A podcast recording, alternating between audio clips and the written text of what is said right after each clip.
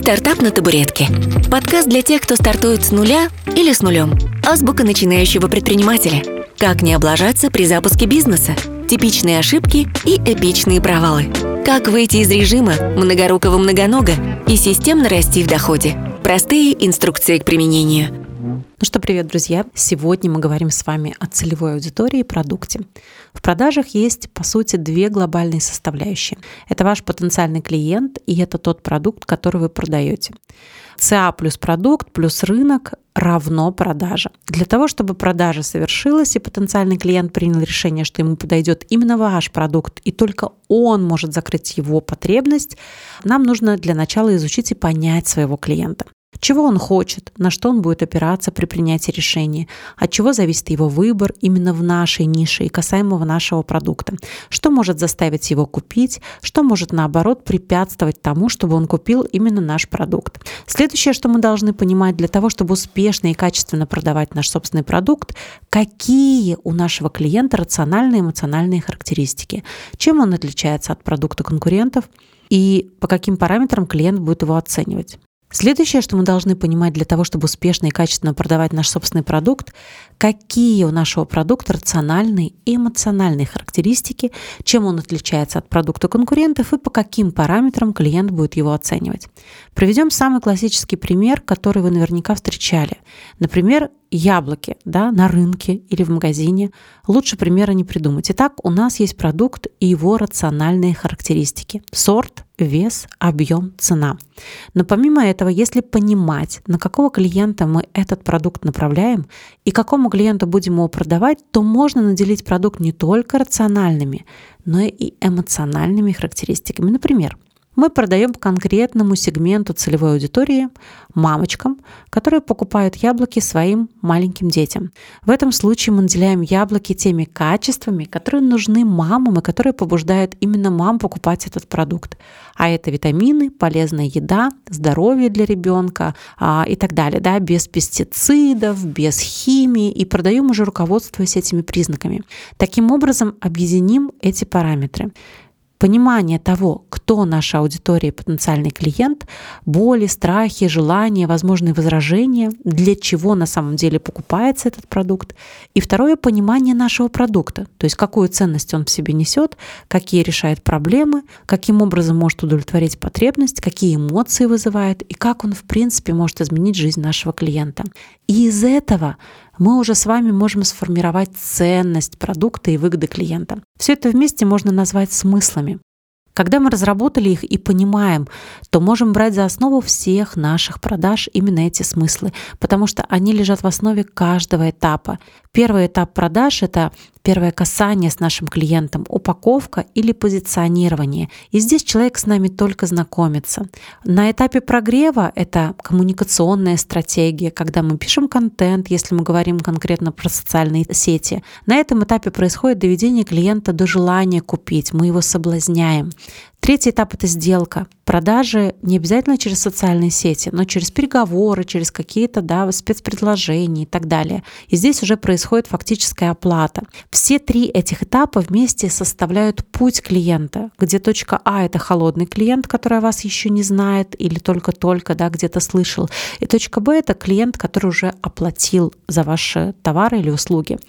Вывод глобально в процессе продаж фигурируют всего две основные составляющие – целевая аудитория и продукт. Запомните это. Соответственно, нам нужно понимать, чего хочет наш потенциальный клиент, какие у него страхи, желания, потребности и что может заставить его купить или отказаться от покупки. И мы должны понимать наш продукт, что он может дать, в чем его польза, ценность, что отличает его от других и каким он обладает рациональными и эмоциональными характеристиками. Анализ целевой аудитории плюс анализ продукта а, – это ценность продукта плюс выгоды клиента – Именно смыслы лежат в основе упаковки, позиционирования, коммуникационной стратегии. Другими словами, на всех этапах продаж они нам необходимы. Для того, чтобы довести потенциального клиента до продажи, к нему необходимо найти путь, который состоит из нескольких этапов осознания.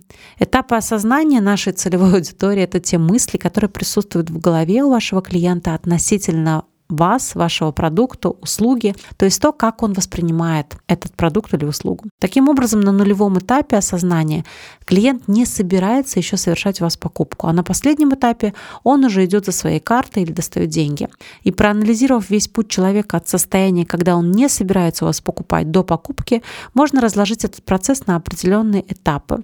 Этапы осознания стандартны не только если мы говорим о соцсетях, но и когда речь идет о рассылке, там, спецпредложений через email, email, о встречах, о переговорах, о знакомстве с будущими клиентами. Даже когда вы уже покупаете что-то на кассе у продавца, в этом формате сделки также присутствует понятие этапов осознания. Единственная разница состоит в потребностях, которые закрывает продукт и в этапе, на котором сейчас находится потребитель. То есть для разных продуктов количество времени, при котором человек проходит все эти этапы и доходит до покупки, разное. Логично, что для того, чтобы купить что-то довольно по высокой цене, человеку, во-первых, нужно больше времени, во-вторых, необходимо получить больше ответов на свои вопроса, каких-то гарантий да, и каких-то дополнительных аргументов. Соответственно, этапы осознания аудитории – это холодная зона, это тот самый холодный клиент, который не собирается еще ничего покупать, у которого не сформировано запросов. Но, скорее всего, он может быть вашим потенциальным покупателем. Выявление боли. Здесь используется инструмент, который называют триггером, наверняка вы это слышали. Это некая такая форма взаимодействия на аудиторию, точнее воздействия на аудиторию, при которой вы используете те или иные визуальные образы, слова, которые находят в человеке отклик, которые его трогают, трогают его душу. Представьте картину, когда неожиданно включилась ваша там, песня с а, первым парнем, и тут волна эмоций вас накрывает, в голову начинают лезть душераздирающие романтические моменты, а, то есть в этой ситуации песня вас триггерила. Когда до, человек, достигший желаемого вами успеха, рассказывает о том, с чего он начал, и перечислил трудности на своем пути, и вы нашли очень много каких-то да, точек соприкосновения, то, соответственно, а, или вы сталкиваетесь сейчас с этими трудностями, то, соответственно, вас это тоже триггерит. То есть это прямо или косвенно давит на вашу боль. Следующий этап – это решение этой боли как раз. То есть выявив вот тот самый триггер, вы помогаете человеку с помощью вас или вашего продукта эту проблему закрыть. Вы предлагаете наиболее желанный для потенциального клиента вариант развития событий. И как бы указываете на то, что он может достичь этого результата и закрыть свою потребность именно с вами. Соответственно, это происходит э, с помощью описания желаний клиента. Как бы было, если бы да, у человека уже это произошло или случилось. Например, возьмем опять ноутбук новой модели. Мы уже, я уже приводила в э, прошлом эфире да, этот пример. То есть клиенту, скорее всего, стоит описывать, насколько новое приобретение сделает его работу быстрее, легче, комфортнее приятнее.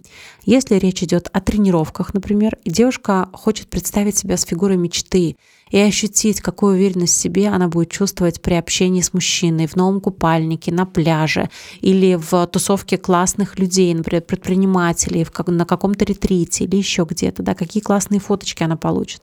Это и есть описание желаний целевой аудитории, которые используются в коммуникации. Следующие этапы осознания предполагают закрытие новых сомнений, которые обязательно будут возникать.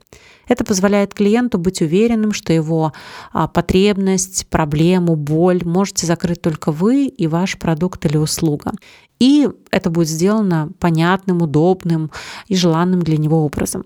Следующий этап подтверждения экспертности, потому что после того, как вы продали клиенту идею, что у него есть проблема, что ее нужно закрыть, вы говорите о том, что сделать это можете только вы, подтверждая свою экспертность. Соответственно, экспертность подтверждается простыми инструментами, такими как ваша практическая деятельность, наличие у вас действующих клиентов и их отзывов, результатов ваших клиентов, то есть любая информация, которая будет говорить о вашем опыте, квалификации, образовании и так далее. И дальше нужно завизуализировать этот результат. То есть большинство покупок совершается эмоционально. Если не брать в расчет необходимые, те, которые у вас просто ну, нет вариантов не совершить, предположим, там еда, да, соответственно, если, или если у вас прорвало трубу, вам нужно вызвать сантехника, это неизбежно. Вы не будете сомневаться, быть или не быть, да, вызывать, не вызывать. Это осознание аудитории достаточно сжатое, процесс пути к покупке очень отличается. И э, в бизнесе формата обезболивающий процесс доведения клиента до покупки отличается тем, что у людей нет возможности эту покупку не совершить. То есть, чтобы продать людям себя, являясь бизнесом данной категории, нужно предлагать более выгодные условия и делать ставки на какие-то рациональные характеристики. Скажем, для того, чтобы продать клиенту, которого прорвал трубу, вам нужно предложить более надежную гарантию, например, да, или там а вот эта история муж на час, да, когда вы за час получаете классного себе специалиста в а, чистой удобной униформе, хорошего, с хорошими инструментами, а, скорость прибытия мастера, да, качество его работы, гарантия, вот это все, в принципе, что будет вас отстраивать и выделять среди конкурентов. Поэтому если человеку нужно доехать от одного пункта до другого, и ему необходимо такси, он выберет тот сервис, который либо дешевле, либо быстрее приедет, либо у него есть более удобный какой-то способ вызова, либо он возьмет каршеринг.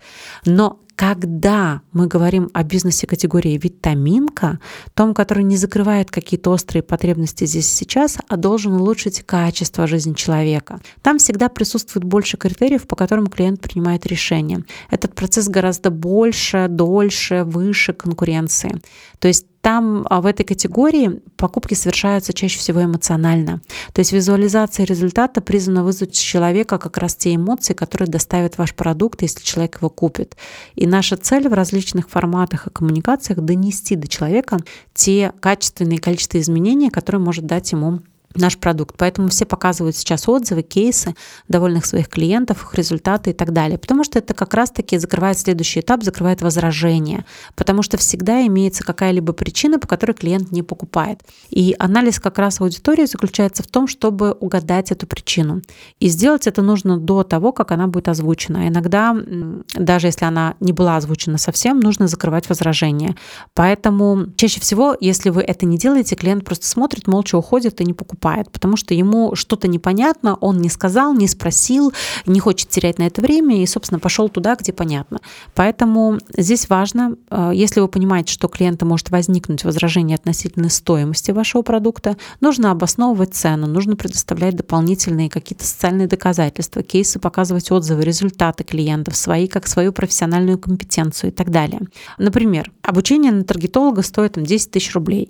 При этом на выходе у вас будет упакованное портфолио, портфолио и там 100-500 способов привлечения поиска клиентов. Среднерыночная стоимость услуги таргетолога 20-25 тысяч рублей, а там 53% наших учеников окупают обучение прямо в процессе. Да? То есть вот она как бы, а, вот оно обоснование цены. Еще один пример. Консультация бухгалтера стоит 15 тысяч рублей, но за год она сможет сэкономить до полмиллиона там, ваших денег, грубо говоря.